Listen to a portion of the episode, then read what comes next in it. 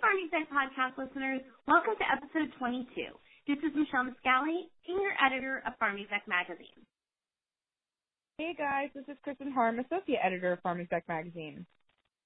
Pharm Exec is a multimedia publishing brand that brings you the latest commercial insights for the C-suite. Kristen, what are we talking about in today's episode? Today we have Nicola Kale, Vice President of Marketing at Salix Pharmaceuticals, on with us. We originally had her on the podcast to talk about the challenges of marketing products that address quote-unquote embarrassing problems. But as you'll hear, we shifted gears a bit abruptly when she shared with us how her team is using virtual reality with doctors. Let's take a quick break before we speak with her.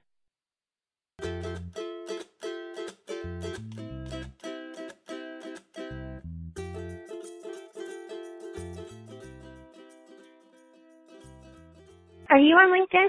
If so, you should join the Pharmaceutical Executive Group and connect with over sixteen thousand of your pharma and biotech colleagues in everyday discussions about the industry. Just search Pharmaceutical Executive on your LinkedIn group page and request to be added.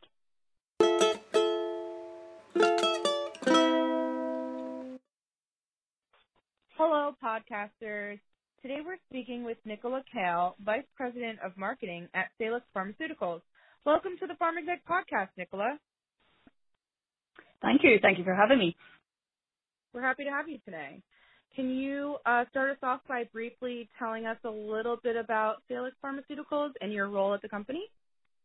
Sure, I would love to, and um, I think that's a great question just to kick off um, the whole interview, because as we move into twenty nineteen, that's it's going to be a very exciting year for Salix. We're actually celebrating our thirtieth anniversary, um, and so we have some plans in place to, to have uh, a lot of exciting initiatives throughout the year to celebrate our success. So let me tell you a little bit about who we are as a company.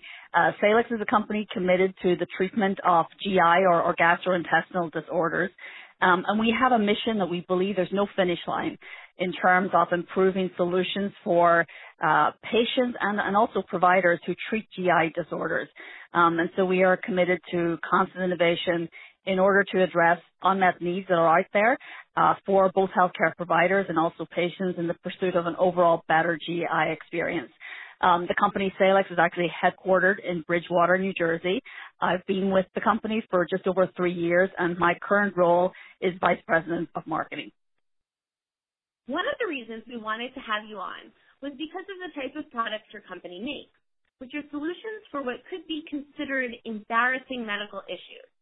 I imagine a commercial about I B S while people are eating dinner, not exactly something most people want to see or talk about. Or it's not like an allergy pill where someone brags what a great job it's doing to their friends. So what type of challenges does a product like this pose in relation to marketing?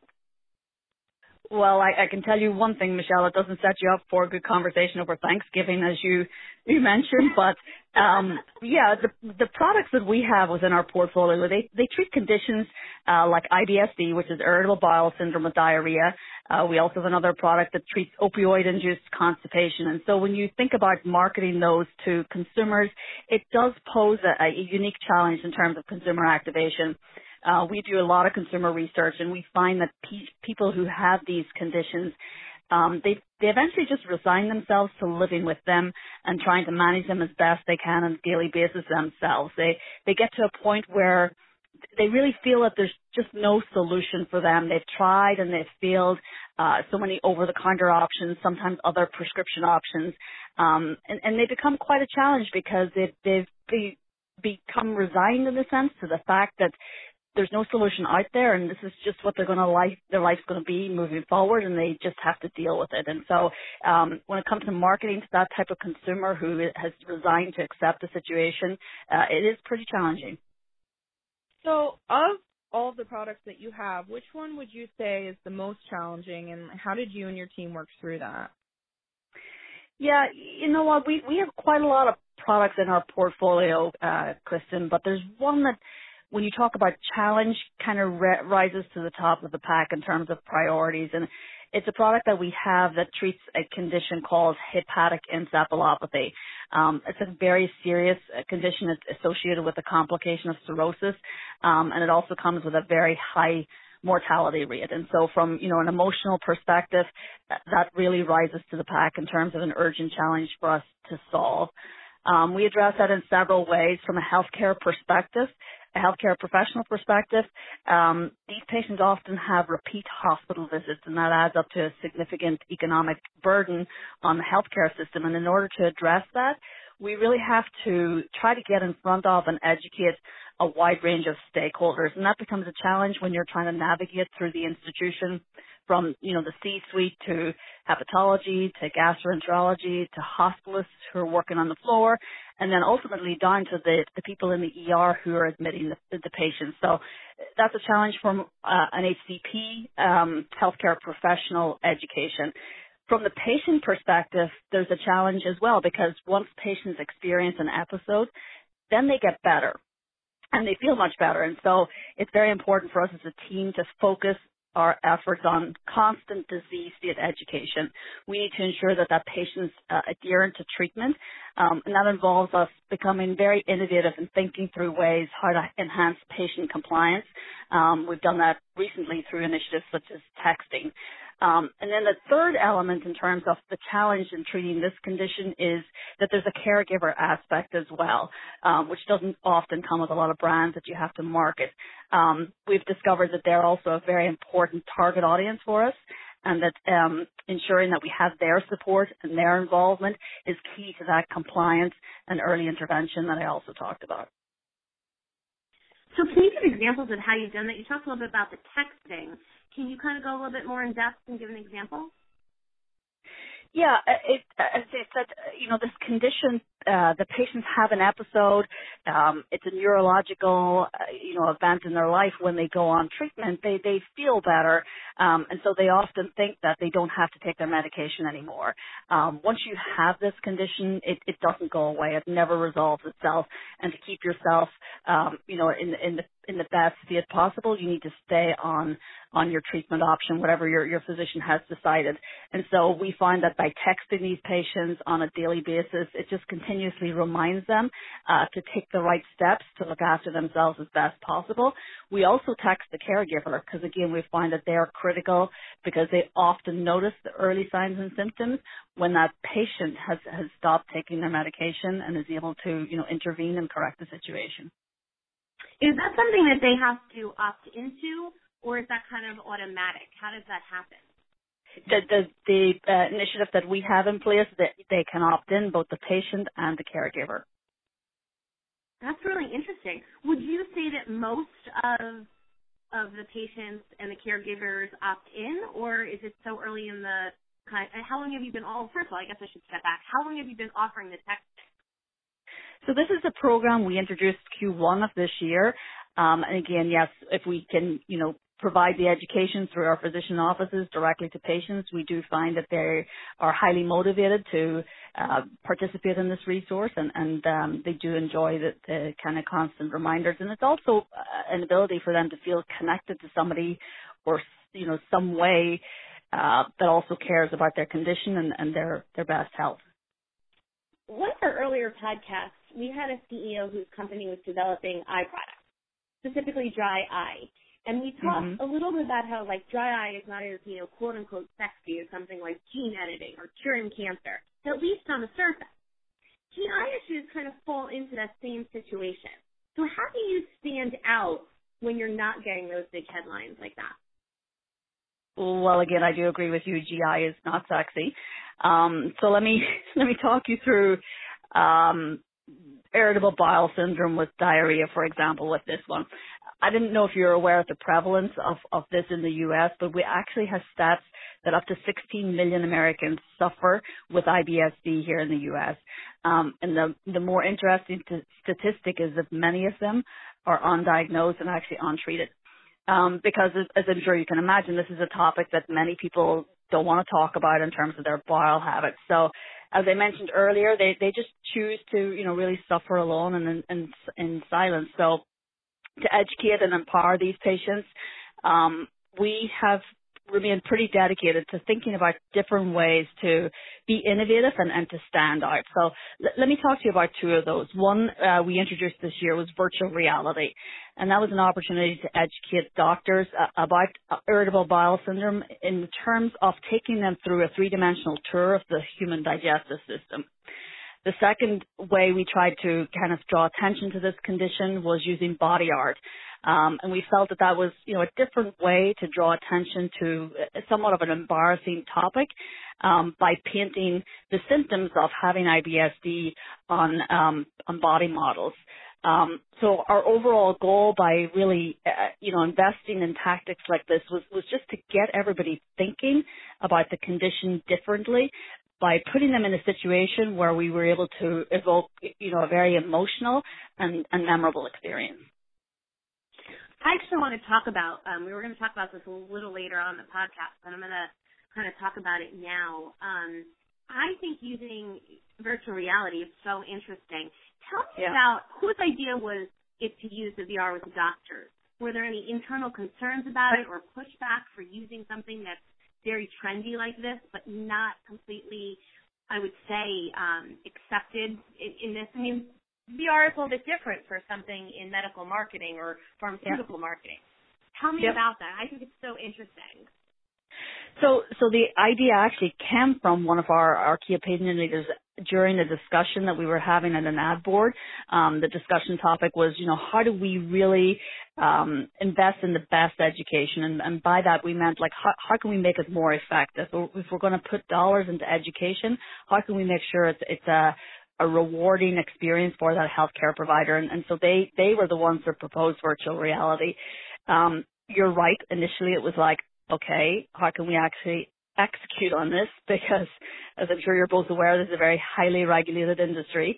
Um, and so we did somewhat have uh, an internal learning curve to get our, our teams comfortable and, and uh, really training our sales team um, and allowing them to use a virtual reality device and a headset to be able to educate their healthcare providers. But, but we got there, um, and the feedback was that it, it really allowed for a more engaging experience with that healthcare professional by giving them something tangible and also something memorable um, by making just the experience different for them.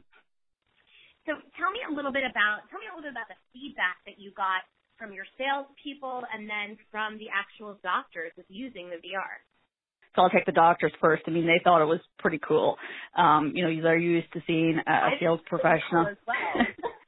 Yeah, they're used to seeing a sales professional co- come into their office with, you know, an iPad or, uh, you know, a hard copy detail aid, and they they want to run as fast as they can to get away. Um, but when we walked in with the, the virtual reality headsets, they, they were like, what is that? Can I try that? Can I touch it? Can I put it on?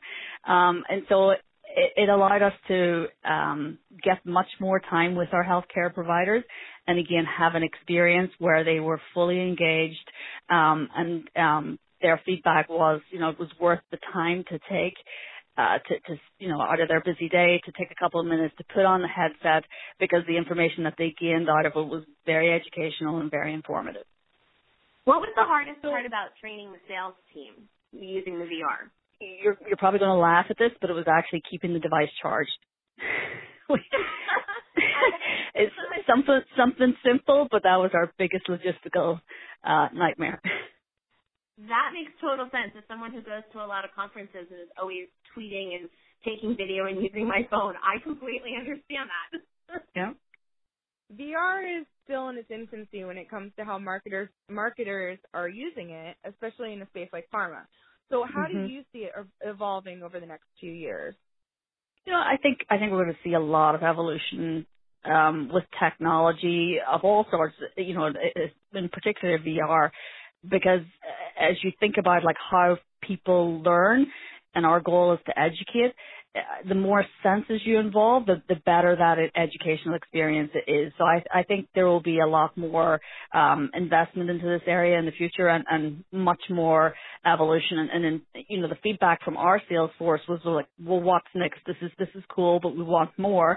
Um, and in fact, we've already evolved our interaction, and, and we're now utilizing um, a concept called augmented reality. So talk, talk a little bit about that augmented reality then. You think that um, you think that that's going to kind of be the next step? That that was the next step we decided to go in, um, and really what that does is, again, allow us to have another very interactive experience. Um, this one we do utilize off the, off the reps' iPads, um, but it, again, has provided us with a platform where we can really grab the physician's attention, um, get some extra minutes of time within their busy day, uh, and really be able to educate them within a very interactive manner. There are so many of these new tools out there for marketers right now like yourself. V R, social media, Snapchat, Facebook, LinkedIn. How do marketers like yourself sift through all of that noise and find out what really works best for their brand?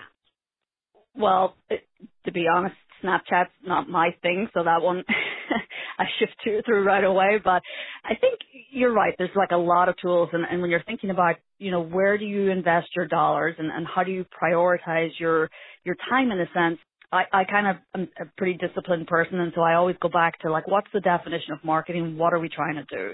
Um, and the definition is it's the activity and the process to create, communicate, deliver, and provide an offering that really has value for your customers. And, and so ultimately I think it, it goes back to, do you really understand your target audience? And if you're going to invest in a tool, is it the right tool?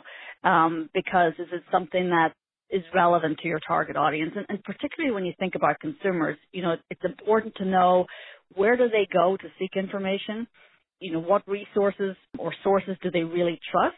And then when it comes to the type or the content, like what is the type of information or data that a consumer is going to act on? And, and so I think if you really understand your consumer, then you understand right what are the right tools to get in front of your consumer. As we wrap up the podcast, um, what advice do you have for other people in your position who want to try V R, want to try these kind of new marketing tools?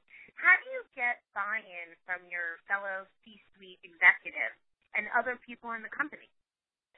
So I think the buy-in goes back to that, uh, you know, mission that we have set for Salix in terms of, you know, we, we're going to be a company where there is no finish line in terms of improving the solutions that we bring for providers and, and for patients. And so to deliver on that mission, you have to create an environment that instills innovation. And so my advice to other leaders in the situation um, where you're running a team and, and trying to stimulate innovation is um, really to create a culture that encourages that, embraces innovative ideas, um, is, is prepared to kind of reward out-of-the-box thinking. I think uh, in pharma, it's all too easy to, to pick up the same playbook every year and, and to try to run with it.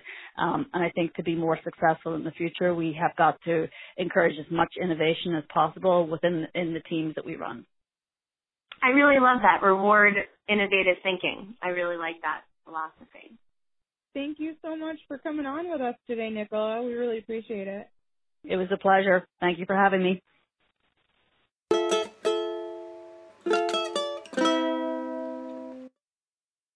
And now it's time for this week's leadership tip from Pharma Execs.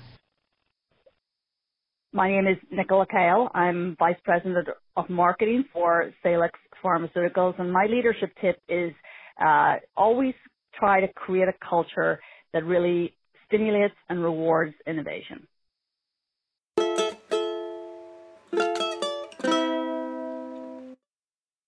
Thank you guys for listening. We hope you enjoyed this week's Pharm Exec Podcast. We are always pleased to take you behind the headlines, provide expert tips from industry leaders, and give you an inside look at what the Pharm Exec staff is working on.